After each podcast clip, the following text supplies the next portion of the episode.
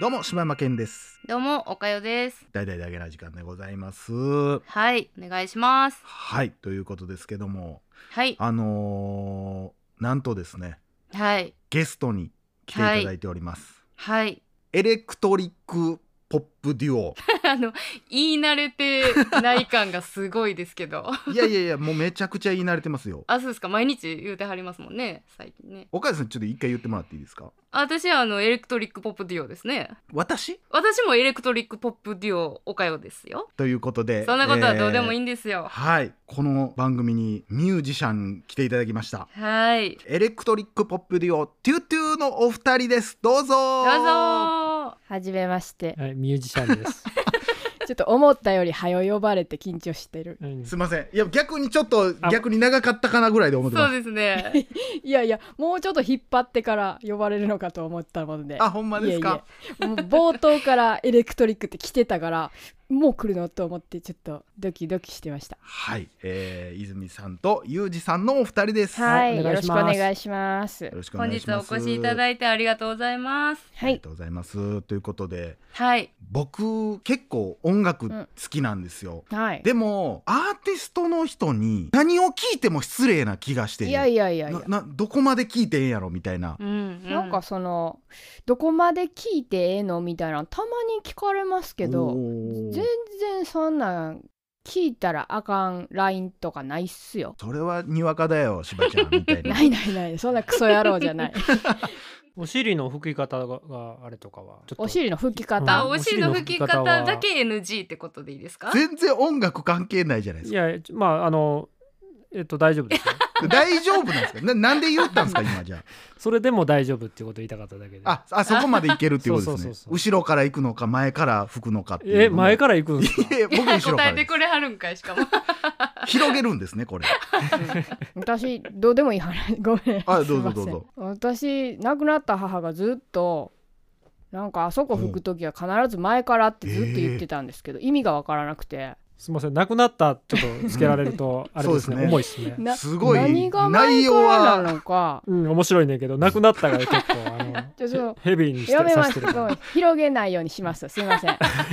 ちなみに泉さんあの後ろから行くと後ろの金が前に行っちゃうからっていうあの何の、えー。あのあそうそうそうそう。オチもないことだけちょっと置いときますね。あそういうことなんや。え多分そういう意味で母はずっと言ってたと思うんですけど 前からっていうのが意味がわからなくてだからその後ろと前が2つあった場合に前から吹きなさいなのかそれとも直線距離で考えた時にあの前から行きなさいってことなのかが死んだ後も結局わからんから。迷宮入りしてるじゃないですか。迷宮入りしてるんですよ。余談でしたが、うん。いやーアーティストの人にまさかお尻の拭き方の話を聞くことになるとは。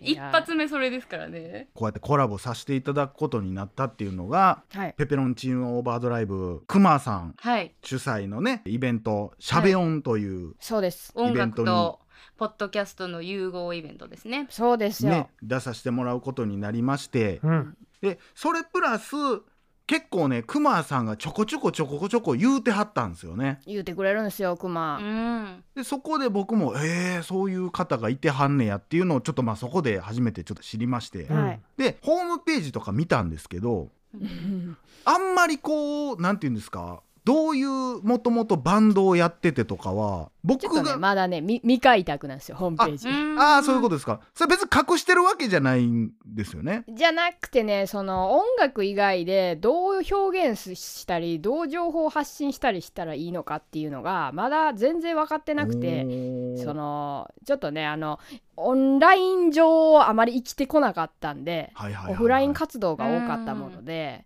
それでねちょっと柴犬さんと岡代さんにご教示いただきたいなと思って実はね収録撮らせてもらったりもしてたんですけど。そうですね。僕らがお邪魔させてもらった回で、うんうん。なんかコミュニケーションとはみたいな話にはなってたんですけどあのこの4人中うん。3人が陰キャということが分かって、うん何も。それが発覚するまでを楽しんでいただくそうですね。自信がつきました。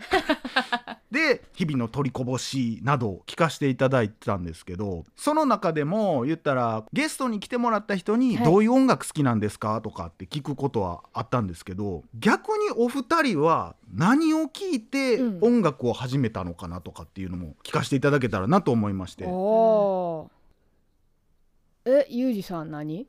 え俺尾崎豊。えあー、ーそうなん。んうん15の夜おでー。盗んだバイクで走り出すって言って聞いてたら俺のバイク盗まれてうん。そっから聞かんなへー聞かんなった。そっから聞かない。え何？それが音楽するきっかけ？うんもう盗まれたしと思って。尾崎に盗まれたんですかこれは？かもしれないもあー今となっては。絶対住んでたとこちゃうでしょ。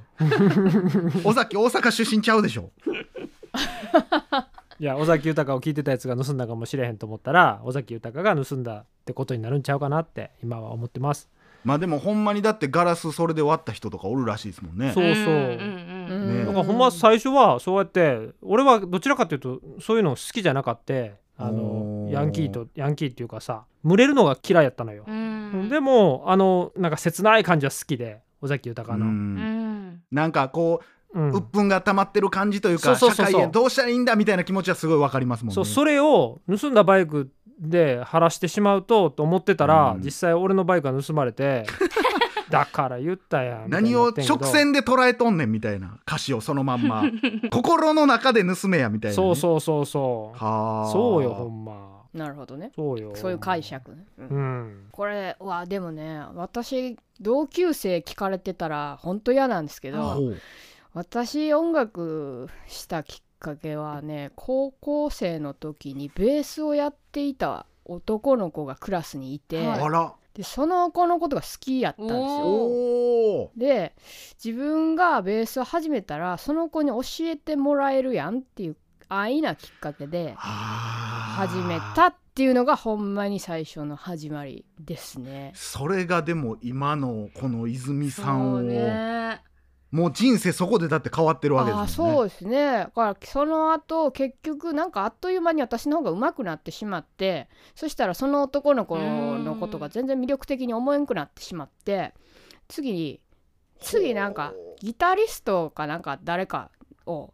きになったんですよ。でその子が大阪に行くと俺は高校卒業して大阪の音楽学校に行くっていうので私も行くわってなって行ったんですけど、なぜかその子と同じ音楽学校に行かなかったんですよ私は。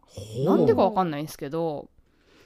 どっかでライバルみたいな気持ちがあったんですか、ね、いやいやなかったです。もうほんと金魚の糞みたいに感じで一緒にバンドできたらいいみたいな感じで行ったんですけどなぜか同じような学校には行かなくて結果的に私が行った学校がきっかけでユージくんと出会って、えー、と一緒にバンドすることになっていまだにそれが続いてるっていう感じなんですよ。だからね他のバンド活動をほとんどしてないんでなんかなんていうのかな。あまりね世の中を知らないんですよ。あそのいろんなバン組んで解散して組んで解散してっていうわけじゃなくまあまあ感覚的にはずっと同じグループを続けてるっていう感じに近いっていうことですか、うん。そうなんですそうなんです。だから他の人がどんな音楽の仕方をやってるかとかそういうのは全然知らないんでなんかこミュージシャンでみたいに紹介されてもあんまりなんか偉そうな感じで話ができいやいやいやいやるというかでも逆うにん。メンバーが入ったり抜けたりはしてはるんですよね、はありましたけど、うん。その時代はトゥトゥではないんですか？そうですね。その時代はトゥトゥっていう名前は東京に引っ越してきてからこの名前にしたんでんそれ以前は違う名前だったんですけどえっ、とユージくんと私でやってたんでやってる曲も一緒やし、えー音楽自体は一緒だったんですよ。バンド名は違いましたが。名義が変わったという。そうそうですね、うん、そんな感じ。でも今は完全に2人になっちゃったんで一応デュオってつけてるんですよなるほど。あーなるほど。メンバーがエレクトリックに変わってしまっただけで。いやそのでも尾崎豊裕二さん言ってはったじゃないですか、その泉さんは音楽的にはなんか影響じゃないですけどきっかけみたいなんてあるんですか？あーいやなんか結構その最初にその好きになった男の子とかが聴いてた音楽とか専門学校入ってから課題曲でいろんなジャンルやったりとかしてこうなんかあっち行ったりこっち行ったりしてるんですけどもうめちゃくちゃこれが自分のルーツやみたいな音楽はその時にそこで培ってはなくて全然、ん多分自分のルーツとなる音楽はもっともっともっと前のもので幼稚園とか小学校の時ぐらいになんか母親が口笛吹いてた「泳げたい焼きくん」とかみたいな昭和歌謡とあとその当時のスーパーファミコンのゲーム音楽ピコピコしてたはいはい。あれだと思うんですよ。多分ね。なんか好きかと言われたらちょっとまた別の話になるんかもしれないんですけど自分のアイディアの引き出しみたいなのになってんのは多分そこやと思います。うん。俺も俺も一緒でうん、やっぱりルーツって考えると親父が離婚して出て行った親父がずっと車の中で聴いてたうん、堀内孝の「君の瞳は1万ボルト」っていう曲があって、う。ん。はいはいあれを一万ボルト。はいはい。まアホちゃういうぐらい リピートするわけよ。あそれをもうひたすらリピートするっていうね。はあ。それをされてたからそこら辺とかさっき言ってた泳げ「泳げたい焼きくん」とかあとゲーム音楽ギザギザハートの子守歌とか聞いてた。チェッカーズ。嫌でもそこが染みついてて。そうそうそう。好きじゃないねんけどそうそうそう。染みついてんだよ出ちゃう？どうしても。うん、はっていう風に最近はなんか客観的に見れるようになったかなと。あだから後から新しい今の音楽とかビリー・アイリッシュとかいろいろ聞いて新しい音楽性っていうのをこうなんていうのかな後天的に入れていくことはできるけれどううん。んルーツはもう変わらんなって感じや、うんと思う。根っこ。もうなんか言ったらまあついついまあちょっとちゃうかもしれないですけど踊り出しちゃう音楽じゃないですけど心が動くのはやっぱその辺にあるみたいな、そうそうそう。でそれはもう好きとか嫌いとか関係ないうんっていう感じですね、はあ。それってその音楽を作りはった時うに、ん。その自分で作り出したできたところを聞くとあそのルーツのものが入ってるなって感じるっていう感じなんですですか？あの多分はためにはためには分からないんだと思いますけど、自分が何も考えずにその例えばコードに対してメロディーつけた時に同じものしか出てこないんですよ。似たようなものしか出てこなくてそれはなんでかって言ったら多分そのルーツになってるところから引っ張り出されてるんだと思う。ん。と思うなるほど。ちょっとだからこのその前に僕らの番組ではい、その自分たちのしゃべりって何から影響を受けてるんやろみたいな話をしたことがあったんですよ。うんうんうん。うん。で僕は自分の会話を聞き返した時にうわこれめちゃくちゃ誰々っぽいな絶対そのまんま言うてるやんって思うんですけどうん。意外と周りの人は気づいてないみたいそうなそうそうそう。それにちょっと近い感じなんですね。そうそうですね。だからうんなんか自分がそれになってるって気づくから嫌やから変えるけど、あーなるほど。な多分他の人は分からんと思う。なるほど。うん。多分ね音楽以外とかでもみんなそうですよね。ううん。んええとかもねはうんあ、思いますね。結構、えー番組とか聞かせてもらってると洋楽の話多いですよねお二人とも。ああ洋楽は割と多いかもしれないね。うん。うんうん、音楽やり始めた時ぐらいから洋楽はお好きやったんですか？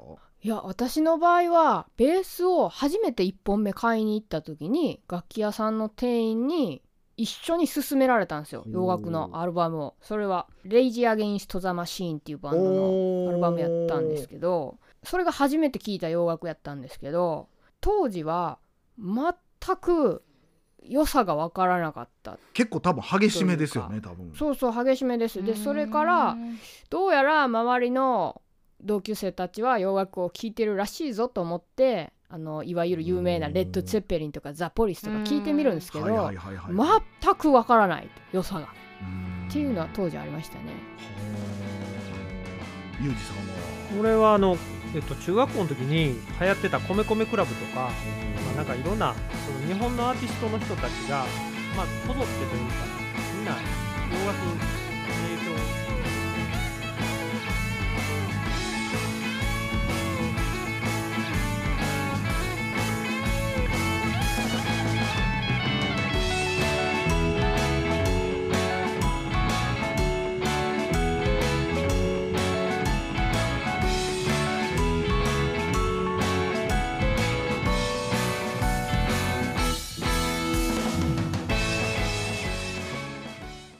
大々だけな時間フリーをお聞きの皆さん。Apple Podcast ではだけな時間初のサブスク大々だけな時間プロを配信しております。数十時間にも及ぶ過去のスペシャル音源や最新エピソードをいち早く聞くことができます。ぜひご入会ください。いやー岡谷さん楽しみですね。そうですね。私ももう入会しました。あ早速じゃあ私も入会してみようかなと思っております。楽しみです。続いてはラッコの赤ちゃんが生まれました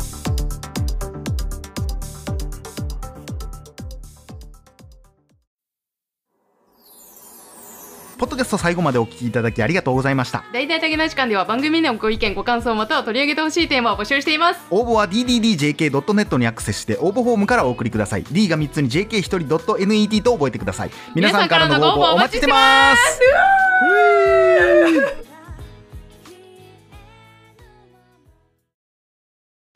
ジャックインレーベル。音楽とポッドキャストの融合イベント「シャベオン」「エフェロンチーノウォーバードライ」「トゥトゥ」